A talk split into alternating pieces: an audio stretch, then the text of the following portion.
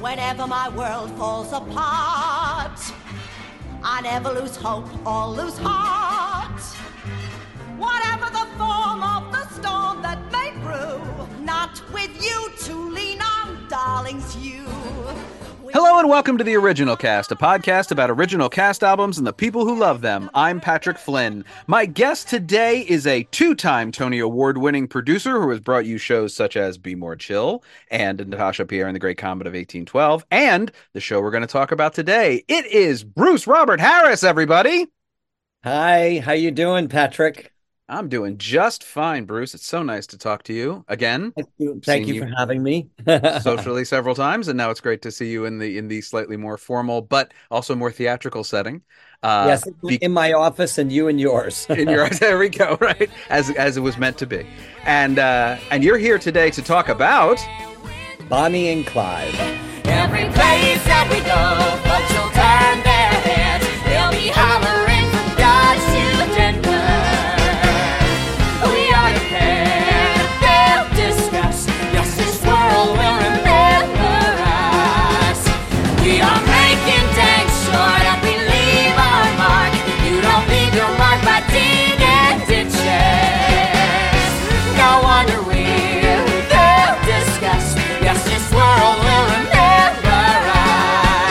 the first question I always ask is how did this show come into your life? And it's so interesting when I ask that question of someone who was actually involved in the in the genesis of the show from a production standpoint. So I'm excited to hear your answer too. How did Bonnie and Clyde the musical come into your life? You know, when we're children and we're all growing up and we watch things on television or we all have an experience with something. I had a great experience with Bonnie and Clyde watching two very well known actors get shot up in a car, but also rooting for them. Mm-hmm. and you're always rooting for them to to take out that gasoline store and get that cash or whatever. It was always a caper. It was fun. And I enjoyed that as a child. And Jeffrey Richards became the lead producer of Bonnie and Clyde. And he's been very good friends with my business partner, Jack W. Batman. And he called us one day and he said, You know, I'm putting together this show. And I was like, Hand up, I'm ready. I'd like to be a part of that. It just, it has a lore to it that I thought would be amazing. And then I have a very dear friend, Jeff Calhoun, who directed it. And I thought he did an, an amazing job. I thought the show was quite mistreated when it was here. The album mm. has done quite well. It has made money. I think it's almost even recouped, which is wonderful for a Broadway album. That's what we all hope anyway, right? And then we had two amazing performers that I became very friendly with and fell in love with their voices and them as people and performers and have done other things with them in the future. So there was a lot of groundbreaking things with Bonnie and Clyde. And and also too when we started on Bonnie and Clyde and we were developing that beautiful logo that's behind you with the bullet mm-hmm. and the ampersand and the the cracked glass. I was in the room when we all discussed that and it was kind of fun to be in that. Producers don't often get that opportunity. They're given crib notes and fed it through email and they're never in the room. and Jeffrey Richards was very kind and had invited us into the room. I think that was with Serino Coyne, and we sort of had the opportunity of choosing and having an opinion artistically and creatively. And I felt very loved, and I enjoyed that, and I was happy to raise money for the album. So when this is pretty, where is this in your producing career? Because when I look at your IBB, IBDB credits, yeah, this seems to be on the Early. earlier on the earlier well, end. Yeah, my my Broadway producing career, if we're just mm-hmm. speaking mm-hmm. about that, started sure. with with Scottsboro Boys. Mm-hmm. I just I fell in love with the story that was being told, and I can relate this actually to Bonnie and Clyde because a lot of the stories or the lot of the shows that I became familiar with that I produced with Jack was about storytelling. It was about transporting an audience in a magic live box called the theater to another place where you would just transport yourself out for two or three hours. And when I did Scottsboro Boys, it was all about storytelling. And I think Bonnie and Clyde is also about storytelling. Like I said before, when you watch Jeremy Jordan and Laura Osnes, you're rooting for them and you hmm. shouldn't be. And you know that that's wrong. But at the same point, they were just so mesmerizing as a couple. And I just fell in love with this relationship on the stage. And I had to be part of the album. I knew the album would do well. I knew the music would do well. I knew the composer. Uh, I had just met the composer and I have loved all of his music. And I really thought it had a good chance. And that was one of the reasons we produced it on Broadway. What do you say? So obviously Frank Wildhorn has a, you know, a long career and is, you know, hits hits misses and everything in between i think you could say. Uh and he is but he is a i would say opinion is split often on his on his between different camps of theater goers. And I'm, I'm glad you brought that up early though but why do you think how do you think that affected bonnie and clyde uh, uh, you know arriving in new york? And how do you feel it was was mistreated when it got there? Well after other shows like civil war Hmm. and Wonderland. I don't believe it got it got short shrift. Hmm. I think I think people should have put it aside and looked at it and saw exactly the craftsmanship that went into the music. And I do and still believe to this day. As a matter of fact, I will tell you that Laura Osnes came to my wedding and she sung my wedding song, which was How About a Dance, which is ah, which is one of my favorite songs from Bonnie and Clyde and she came with her husband and she was my guest and she sung that. I had a i had a lot of broadway people there when i right. did this but it was very special to me. And Hmm. she is very special. Her voice is very special. I think jeremy is special. And i thought bonnie and clyde got short shrift and perhaps i can't say but um it may have been that reason. Sure. Yeah, it's it's a tricky. I mean, I'm very interested to to ask you about the role of the of the producer in the modern Broadway theater. I, well, I don't particularly like it in these modern shows because the Mm. lead producers do most of the work, Mhm. and and the uh, co-producers or other producers are looked to raise a sum of money, and they're listened to and sometimes invited to the table. But there's a lot less involvement today than there used to be when I started my career 20 years ago, and I've I enjoyed being in the room and I enjoyed seeing everybody and I enjoyed hearing what their comments were even if a show was going downhill, at least we were in it together.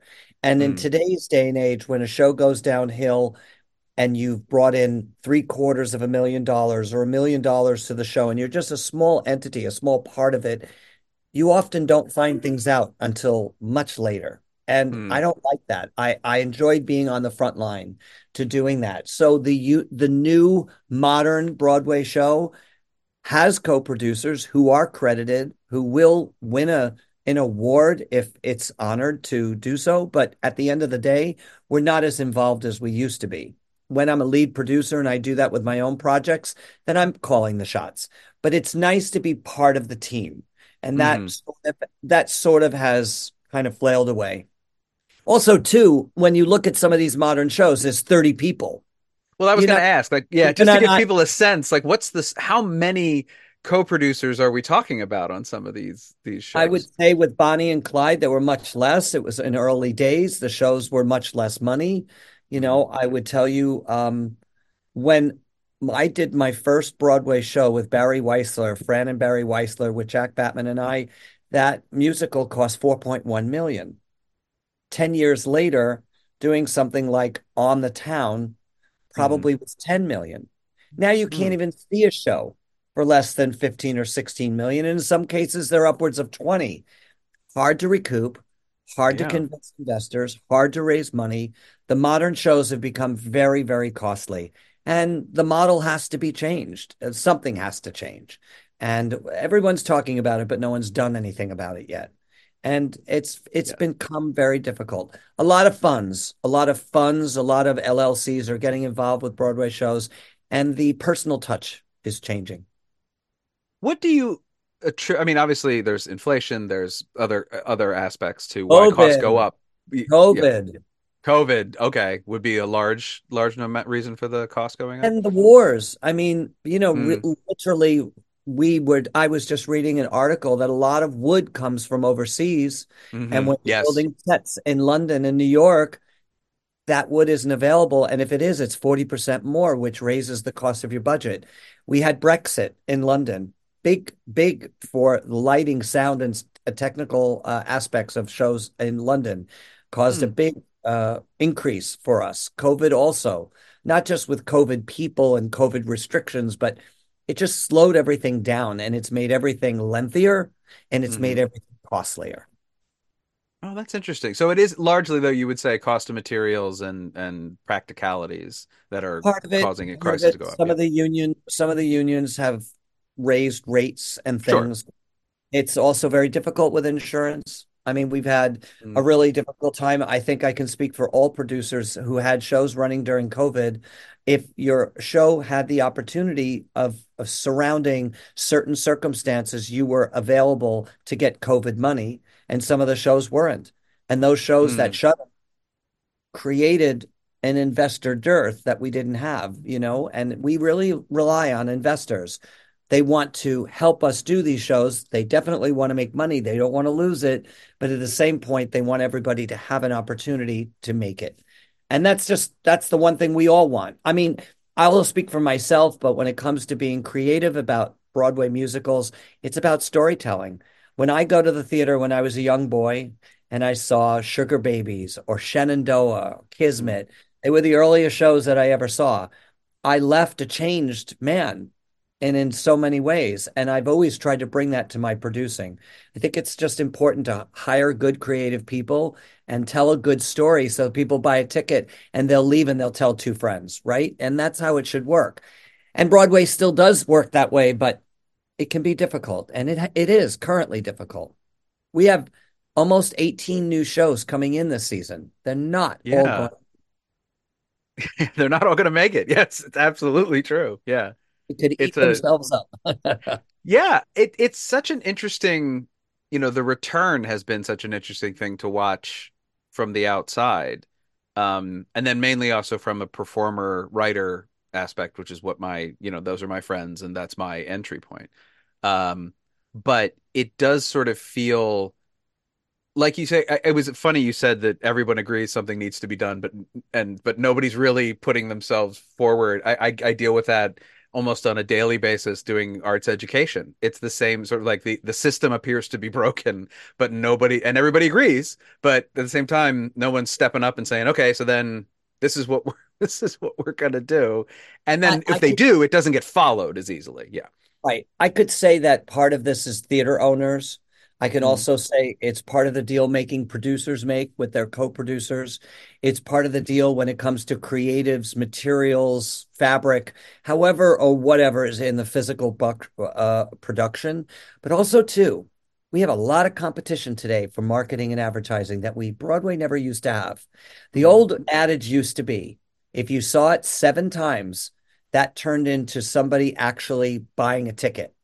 Mm. But that doesn't happen anymore because you're you're bombarded with so many things in social media and in the press. Now it takes maybe 20 times. Oh yeah, I heard about that show. Yeah, I'll buy a ticket to. Oh, I heard that was good. Or no, I had friends that saw that, not good. You know, word of mouth still helps, but I'll tell you that marketing and advertising, it takes a huge chunk of any budget for any show. Broadway, off Broadway, or tour. It's all the same. Yeah, that's I hadn't thought about that, but that's a really interesting point that the the sort of what's the the dilution of the of the advertising ability would you know that it, it's everywhere, it's ubiquitous. We feel like advertising is all around us all the time, but it is so unspecified, untarget like it's just it's actually trying to be hyper targeted, which as a result means it's completely untargeted, in my opinion. Yeah. It's diluted. It's Yeah. diluted. And I think the theater needs help. And these small grants that are coming in for budgeting for new shows that are coming in this season are helpful and could put the show at a place where investors could see some return of capital or ROI, as we call it. But Mhm. uh, it's not enough. It's not enough. We need to keep changing and we need to keep evolving and we need to present good shows, new shows, original Mhm. shows. Even though Bonnie and Clyde was uh, a television movie and then become a movie and it had celebrities in it, I just I just love the way it was presented on stage. I always have. And I'm one of those people that still second acts my own shows and I stand in the back and I watch them and I just I I love them. I mean, I Mm. it's a magical moment and when you touch people, I guess that's kind of why I've done this. I just have a lot of passion for what I've been doing. It's getting a little more difficult these days. Sure, sure. Well, you have to love it. I mean, you know that, I'm sure, better than than most. Like that if you I mean, you started as a performer, is that if I I'm remembering correctly? Yeah. And a dancer specifically, correct? 27 years as a dancer. Yes. Yeah. And you went to Juilliard. Am I not am I I went to Juilliard. I graduated Yeah. from Juilliard. I also went to the High School Performing Arts beforehand. Okay, I- so no slouch you. Yeah, you're No, I was I was I was privileged in my performing arts day to be an extra in the Fame movie. Aha. It was very privileged to be touched by certain people in my life very early, um, going to Rebecca Harkness and dancing there and meeting Lee Theodore and working in the American Dance Machine and really getting a nice foundation of what I did. And then when I went to Juilliard, working with people like Jose Limon and Agnes DeMille and Martha Graham and, you know, um, Anna Sokolow, people that are no longer with us, but I'd had the opportunity of being touched by all of them and learning a little bit from all of them. I didn't even know who any of these people were, but you know, dance history is, I've been taking a lot of dance history over the years and been very fortunate. But I just love theater. I always have, being as a performer. I have no idea what my third act is going to be, but it's coming. well, how did you let's stick with the second act then. How did you make the switch from performing to producing? It's a very interesting story. Um, in April 2001, I approached an author um, who wrote a piece called Elegies for Angels, Punks, and Raging Queens. And it was done in England. And I was performing in England at the time, and I had done a benefit. And I did this one particular role, Joe, and I really loved what this was. And it took me about two years to raise the money. And I did a benefit in 2001. Meredith Vieira was our spokesperson. At those days, I was running around on my rollerblades. So I was gathering people. And Stephen DeAngelis was our casting director, and he was quite amazing. And um, we had a lot of celebrities and a lot of stars. And um, Norm Lewis and Stephanie Pope and Alice Ripley and Emily were all part of this particular showing of elegies. And I was very fortunate that some of my rogue emails, just learning email at that time, um, um, were getting out there. And um, we had a full out house, and it was written about in the New York Times. And as Meredith Vieira was happy to say, it looks like a producer's career was born. And I didn't know what it was like to bring all these people. I, I don't understand agents. I, I didn't understand Mm. agencies. I picked up the phone and I called people like Mario Cantone and I said, "Do you want to do this?" And he said, "Yes." You know, it it, it was just that way.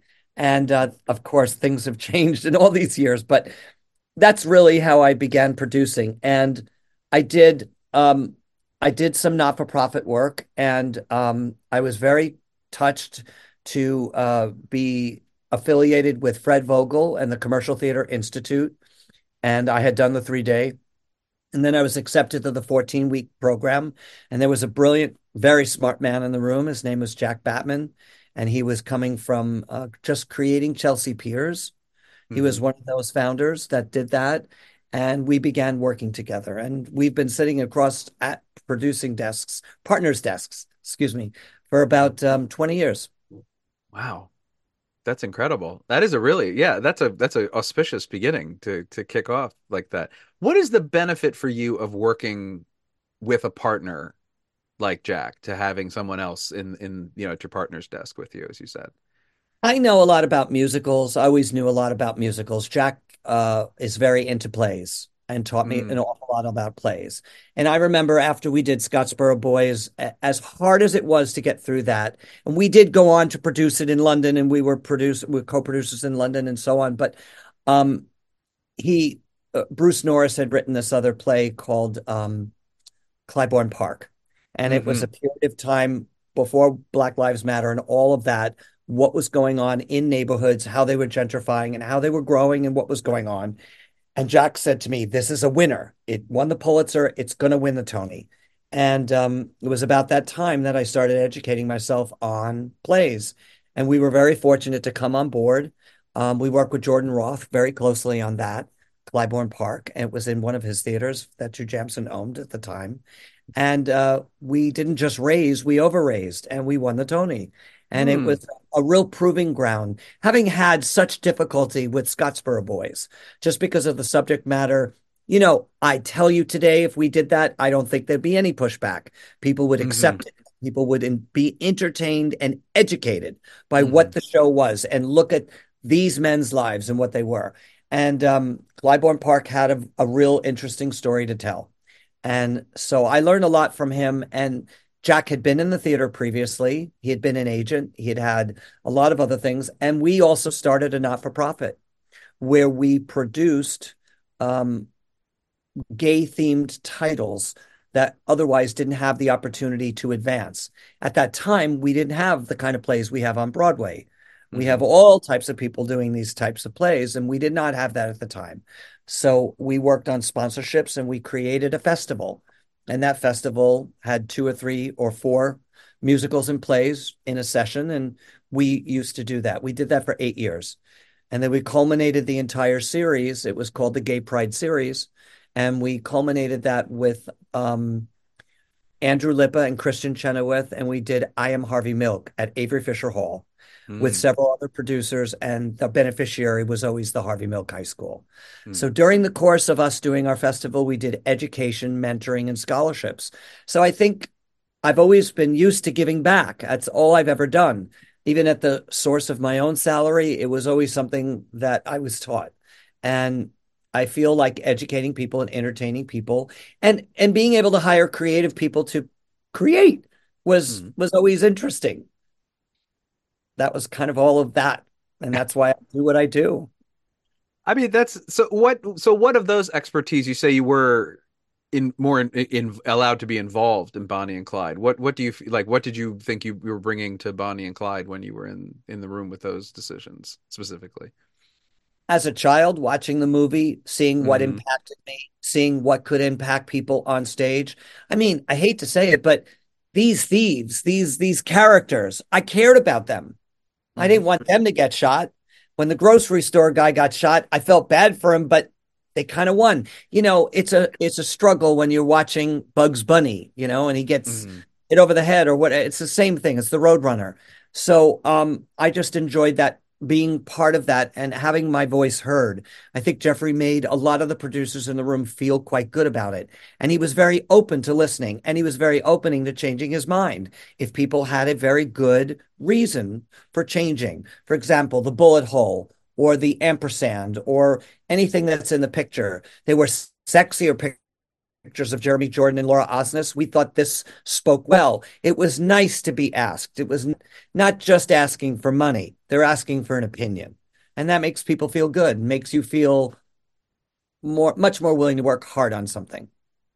It's it's an interesting adaptational issue because it is not only like you say a TV movie and a movie and a and a groundbreaking film. I mean, you know, the original Bonnie and Clyde is is cited, you know, every film student has to watch it and endless things written about it. But it is also a true story. And Yeah. that's a sort of a three-hander issue because as I tell my writing students sort of all the time, it's great that you're writing a story based on something that happened, but it still has to be a story. It still has to have an arc. It still has to compel you have to pick an aspect of the story and kind of and kind of focus on it.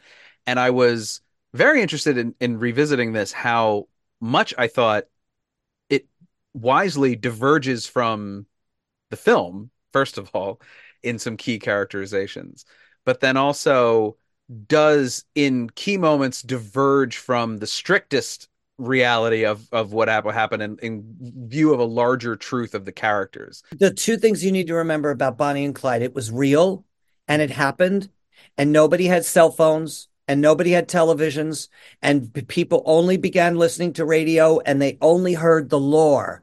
These these these gangsters and they shot up the bank. So I think as a producing team, what was really challenging was to show blood on stage, to show Mhm. what had actually happened. But at the same point, there was a romance between these two people that everybody bought. They were so amazing at what they did, these two actors. So you have a conflict And that conflict is what the show is. But then you're also learning about their back lives, where they came from.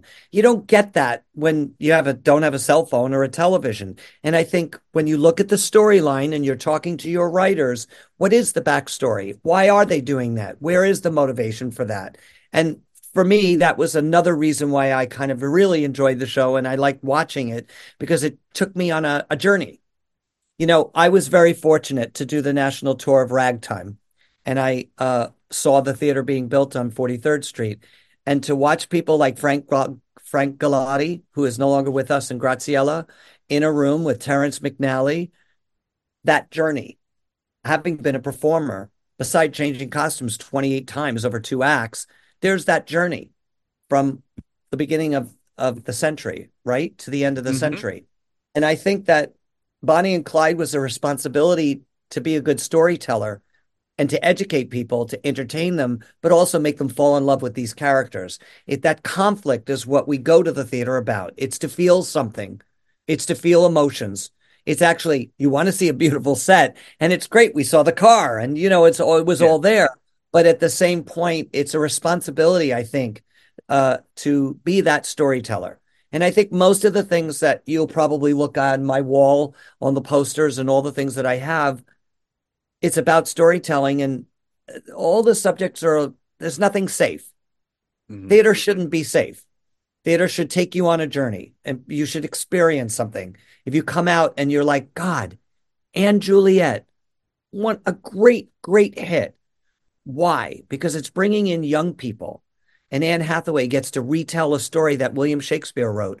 Clever, clever, clever, mm-hmm. clever people recognize that it gets right into their intellect and i believe that's why that and plus the popular music in today's culture with young people but at the time the audience that we had at the time they looked at bonnie and clyde and they went hey that's a good night out we're going to buy a hmm. ticket to that it's fair. I mean, I, would say it was true. Looking over your your CV, as it were, on the website, it, it is very much about diver a very diverse range of shows that all have very strong characters at the middle of it. That was sort of the thing that I I I, I noticed myself. And I should say, and if you Patrick, you, dangerous and mm-hmm. dangerous. They're all they all got a little bit of danger. so, what can I ask you then, r- real fast? What what to you was like just because it was the first show that popped into my head when you said that? What was dangerous for you about a show like On the Town? You know, reviving one of the quintessential sort of early musical sec, uh, early modern American musicals. If I could say the two shows that I believe that we've done, the Fluffernutter shows would probably be Nice Work If You Can Get It and On the Town. Mm-hmm. Something about the producing team, we we were very active. Mm-hmm. It was not not hard to raise money for an Americana show like On the Town. Mm-hmm. It was a feel good musical. I knew all the performers in it. As a matter of fact, Jack and I fed them. We brought food. We we were involved, and and and and we felt really good about it. It looked beautiful. Mm-hmm, maybe the theater, maybe the theater was a little bit too big. Maybe we could have survived in a smaller theater, but the decisions that were made, beautiful, beautiful sets by Beowulf for this production. Mm. The, the way they moved and the dancing that was that was put in play was astounding having been a dancer, I've always looked at dance shows and I've really, I'm excited for them. I'm very excited for Tommy. We're going mm-hmm. in on uh, tomorrow, or was it tomorrow? Thursday, for the meet and greet. Lorin Latarro, a very good friend, brilliant choreographer, was a performer. We performed together. Um, having come from Chicago, I'm very excited. Great dance show. When I was mm-hmm. younger, and um, one of my mentors was alive, Tony Stevens. I performed Tommy up at North Shore Music Theater. So there's a I have a journey of that show. Plus I have friends from the original show 30 years ago. So when the show came into our purview, it's a brand, it's rock, it's something we don't have on Broadway, it's a revival, I have a good history with revivals. I've won mm. Tonys for revival. There's something about history. It's something about storytelling. It's something about all of that. And I and I'm really I'm pinning my hopes on Tommy because it's the same thing. So I don't know if I've answered the question, but as you see, I oh, you have. yeah, no, I, I, think I think you have because I, I think it's important for every artist and creative person to have something verging on a mission statement, like you say, like they're character driven, they're dangerous, they're so and so. But there's also stuff that you love, and there's people you love to work with, and just because it doesn't tick all the boxes of the mission statement doesn't mean you shouldn't bring your talent to it. It's like no, sometimes we do things because it's fun. Like that's another reason why we do this. And I do have to say this to you, Patrick. Sometimes when you get on a show, when the train has left the station, there's just no stopping it. Mhm. And you know, and you know what's going to happen. And you're on a parallel track to that train, and you can't catch up. You can't get close, and it, it, you just, you take a deep breath, and you hope for not a bad crash. yeah, And some, and sometimes, I'm sorry, I, I speak like I speak. I, I don't speak any Mhm. different. It, it, it, it is part of this industry, and it Mhm. is part of what I have to water off the back sometimes because sometimes the shows leave the station and you know you, you're not gonna it's not gonna win. Oh yeah, no, well, that's what I uh, a good friend of mine, uh, Pat O'Neill, when he was on this podcast doing, uh, he he was in the revival of um, On a Clear Day You Can See Forever. He was a swing in that, and he talks about his first Broadway show, and he talks about what he learned. He learned that feeling on that show because he just thought, oh, this is going and it's going and it's going and it's going, and then they kind of opened, and he went, oh, okay, and then he sort of watched everybody, like you say, he felt he was sort of out of like watching everybody running forward. He's just like, it's just not gonna, we're not gonna get there. But here, I, but I'm, you know, I'm happy for the work. Like here we go, let's just go, you know. And it was that very mixed kind of feeling of like, all right, you know, this is this is what it's gonna be, and that's an important thing to know if you're gonna go into theater. That is a feeling you'll have sometimes. you know what I liken that to? Hmm. Watching the Roadrunner or Bugs Bunny fall off the cliff and they haven't hit the bottom, but you know it's coming, and all you see is the smoke coming up, but the pain of that fall.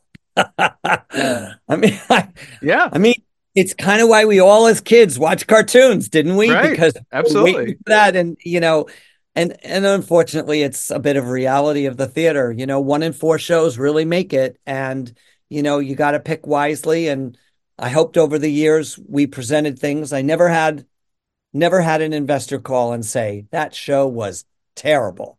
I hmm. mean, we always we we always picked as best as we could. You know, given the information we had at the time. I mean, it's it's you know every aspect of this business is of course tricky, but like I, I would imagine from your standpoint, like the the sort of you know ten thousand foot view you can have is it's just, but it you know it's great to be able to see what's what people are doing and and what the landscape is, and you have your opinion about whatever the person and the stuff. But it must be so hard to when a piece of work comes your way to be like. I I don't know. Like I maybe yes, maybe no, but you know, I know I like it, but what what does that mean and what is my investment base and all these things you have to keep in, you know, all those balls you have to keep in the air. there are always decision making during a process.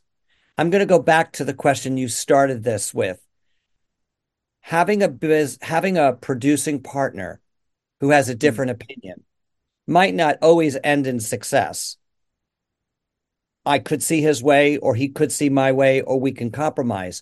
But it's always interesting to have somebody else. A lot of people who produce today are alone and they have nobody to talk to. They have no one to bounce things off of. And I think sometimes having a producing partner is beneficial for not just that person, but for you.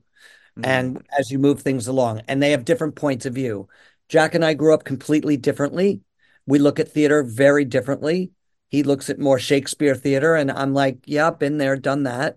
But I don't know that I would do a show because I don't. I don't want to say I don't understand it, but I I I understand the appeal. But I have to do something I love. I have to do something I'm in it for. I'm not just a salesman selling units in a Broadway musical. I have to love it. I have to put it out on social media. I have to stand behind it. And I think that's something that young people today are looking at, but they don't realize how many steps it takes to get to that point. Oh yeah. It's it's a I always cite this statistic of you famously Stephen Sondheim won three Tony Awards for best score in three consecutive seasons, and I can't imagine three show someone having three shows open in three consecutive seasons. Like it would just the development process and the the, the way things are created these days, it just things move. Even if you're working on that many shows, and you probably are, the fact that they the way they get into the pipeline is so so much different now than it was. I mean, obviously that was 50 years ago, but you know, it's, I, it's I would tell you that pre-COVID, Jack and I could work on multiple Broadway shows at the same time, and we just went, went, went, went, went. We Mhm. didn't really think about it. We had five shows in the season before everything shut down in was that March of 2020. Mhm. We had five five shows and we had raised money and we were in all of them and it was exciting and it was exhilarating and then the bubble burst and it's it's been hard for people to uh, fill those balloons again. It's uh, people they feel very empty. There hasn't Mhm. been a lot of good things that have come around. We've had a few, but I'm hoping this season will bring some to light. Well, that's good. I mean, the, yeah, obviously, you also you have to be an eternal optimist about these things. Otherwise, what are you doing in this business? Well, all I can tell you is behind closed doors, when something is approached and we sit and we discuss it, it's it's a clear yes or a no, or there Mhm. isn't a maybe anymore. It just doesn't work. Mhm. It just doesn't have that kind of feeling to it anymore. If it's too expensive, it's never going to work. Yeah. What do you think is the big difference between a Broadway musical audience and a Broadway play audience?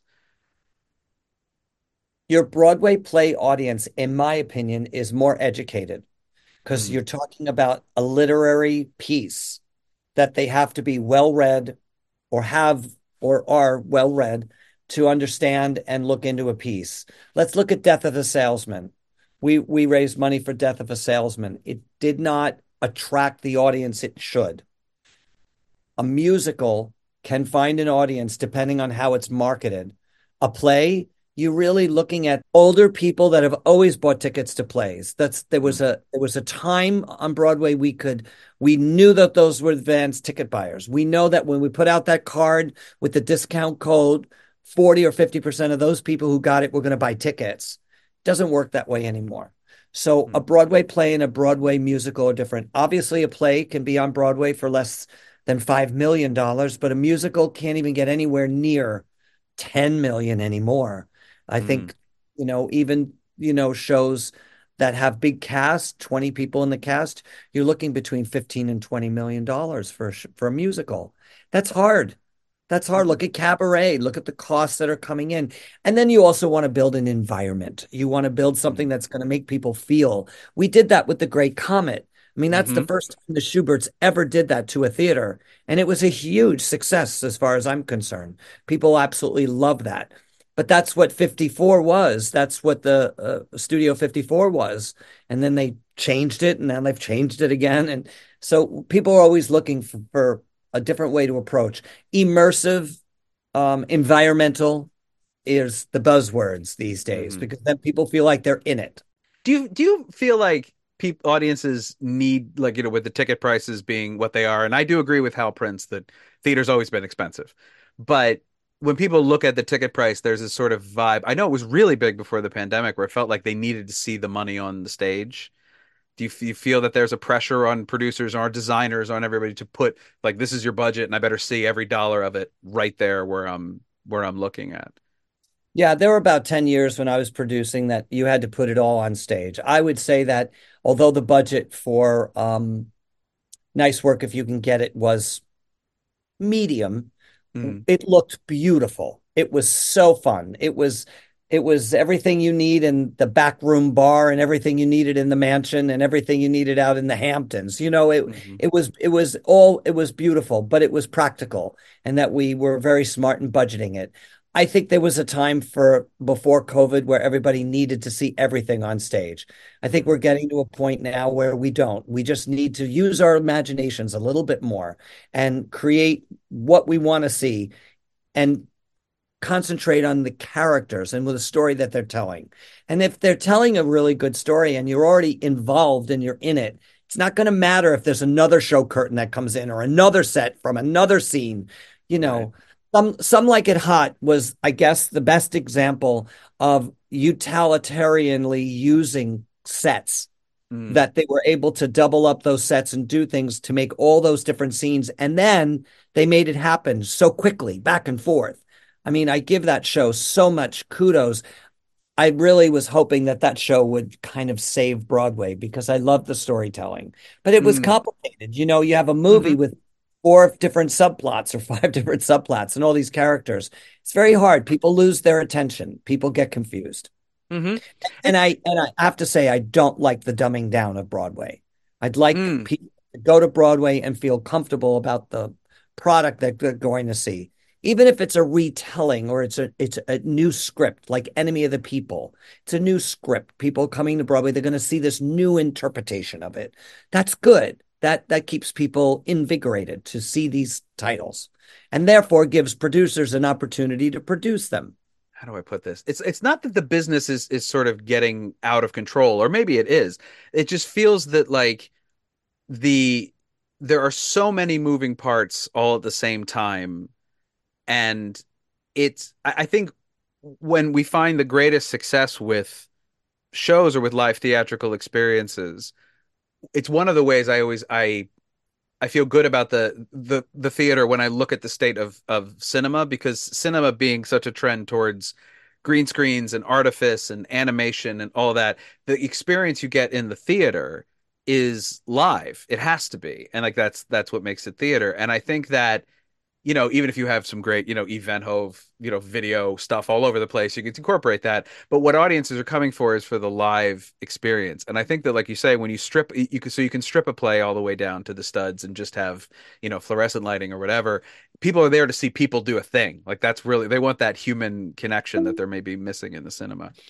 I'm going to give you two examples of what you just said. One, I'm Mm. very proud to say that I was a producer on Pippin.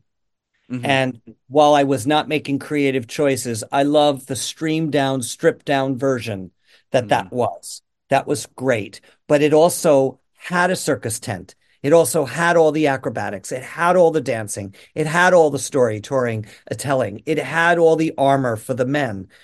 And then look at Spamalot. It's come Mm. back. It's so silly. It's ridiculous silly. You sit there and you go, really? That fart joke for what? Nine minutes? Really? Come on. But unfortunately, that is what the audience is expecting today. So you have to mix it up. When you're Mhm. presenting a show, you have to mix it up. It can't all be hit, hit, hit, hit. It's got to have a little bit, and you have to dumb it down for those audiences. And it has to look pretty. It just does. It's all visual for some Mhm. people. Well, Spamalot has. I was actually talking to Jack about this last time I, I saw him because he didn't realize that Spamalot had such a following. I guess he told me, but the, No, he did not. it's Spamalot being a show that now everyone has done in high school for 10 years. There's, I, I think Spamalot has become, in an interesting way, sort of the ultimate theater comfort food for a lot of people because they did it. They maybe did it twice uh, because it was everywhere for a long time. And now when they go to see it, what they're laughing at is just not only the original film, which they know all the lines to, but then also the show that they know back and front. And they're remembering the time they did it and when, when we did it that joke didn't work you know there's a one time it didn't work and wasn't that you know so there's so much emotion mixed up in spamalot as as a as a show it kind of i think has at the moment a very unique position in musical theater because of that But- But add a layer to that. Spamalot's a brand. Hmm yeah It's a Monty Python brand. absolutely You're going in to see slapstick. You're Yes. going in to see ridiculous jokes that you would pull at home that no one would laugh at, that 1,400 people in the theater are going to laugh at. Mhm. So it's a brand. Was it really smart to do it?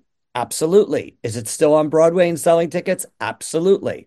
The brands do quite well. The brands also help, like you said, the history. I did it when I Mhm. was a kid. My son did it. My wife did it in college, whatever. But again, the brand is a known show. So when you see Spamalot, you're like, oh, that's going to be a good time.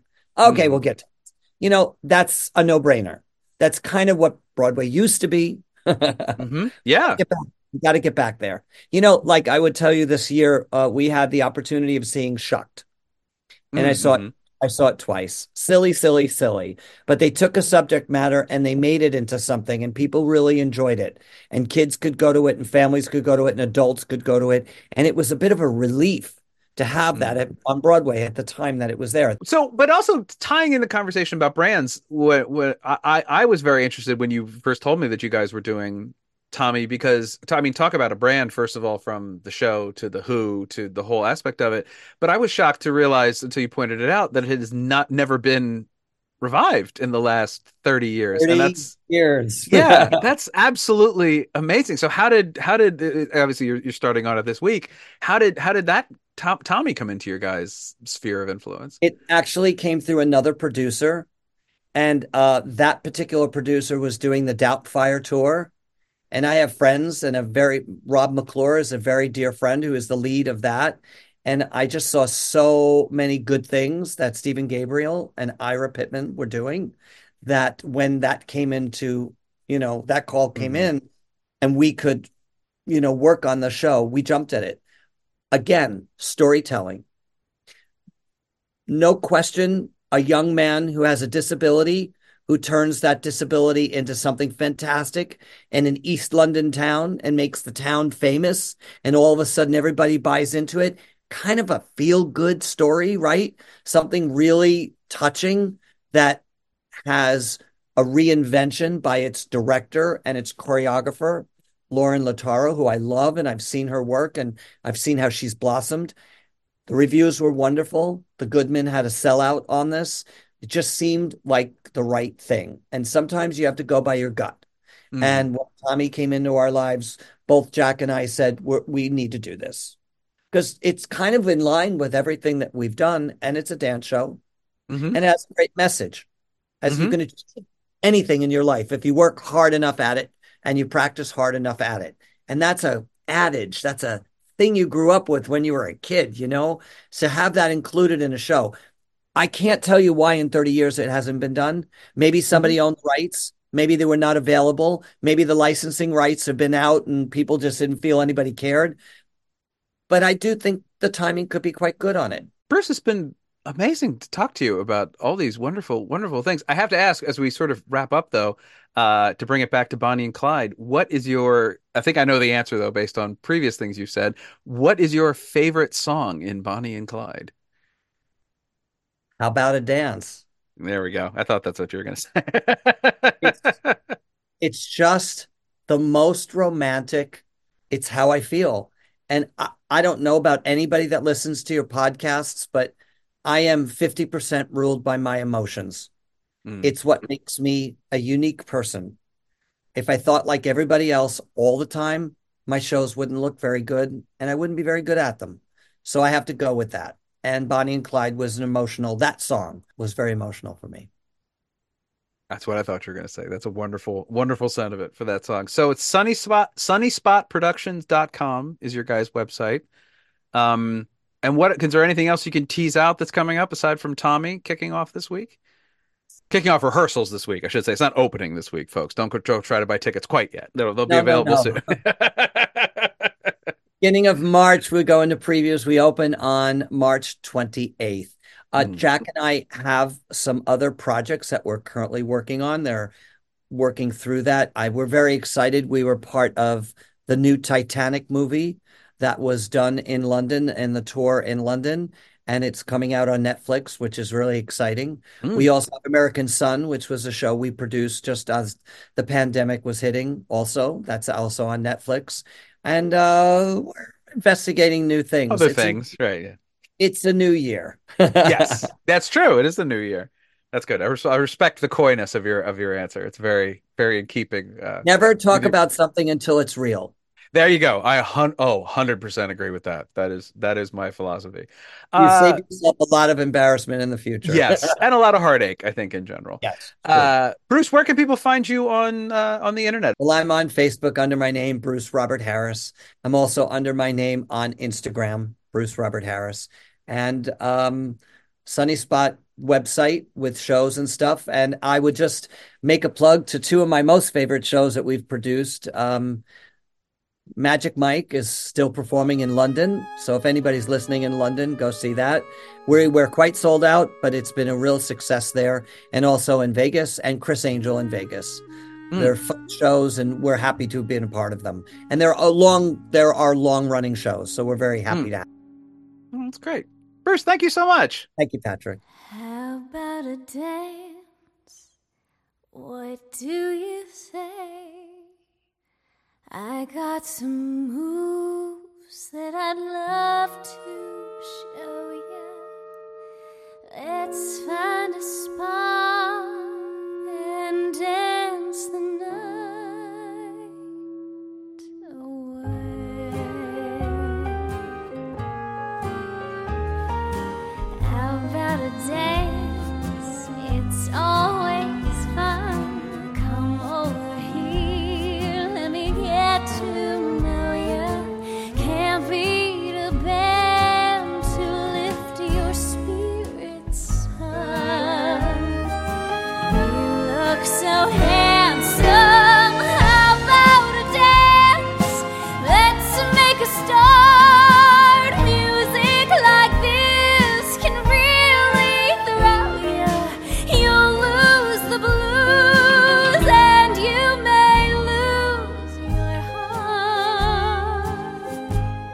The original cast is produced and edited by me, Patrick Flynn. Please rate and review the original cast on your podcatcher of choice. It's the easiest way to help other listeners find the show. Go to bit.ly slash originalcast store for original cast merchandise like t-shirts, tote bags, and more.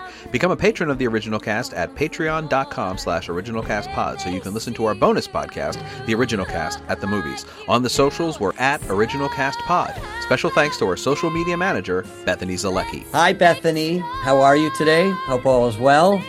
We need you, so keep doing the fine work you're doing. because without you, we're nowhere.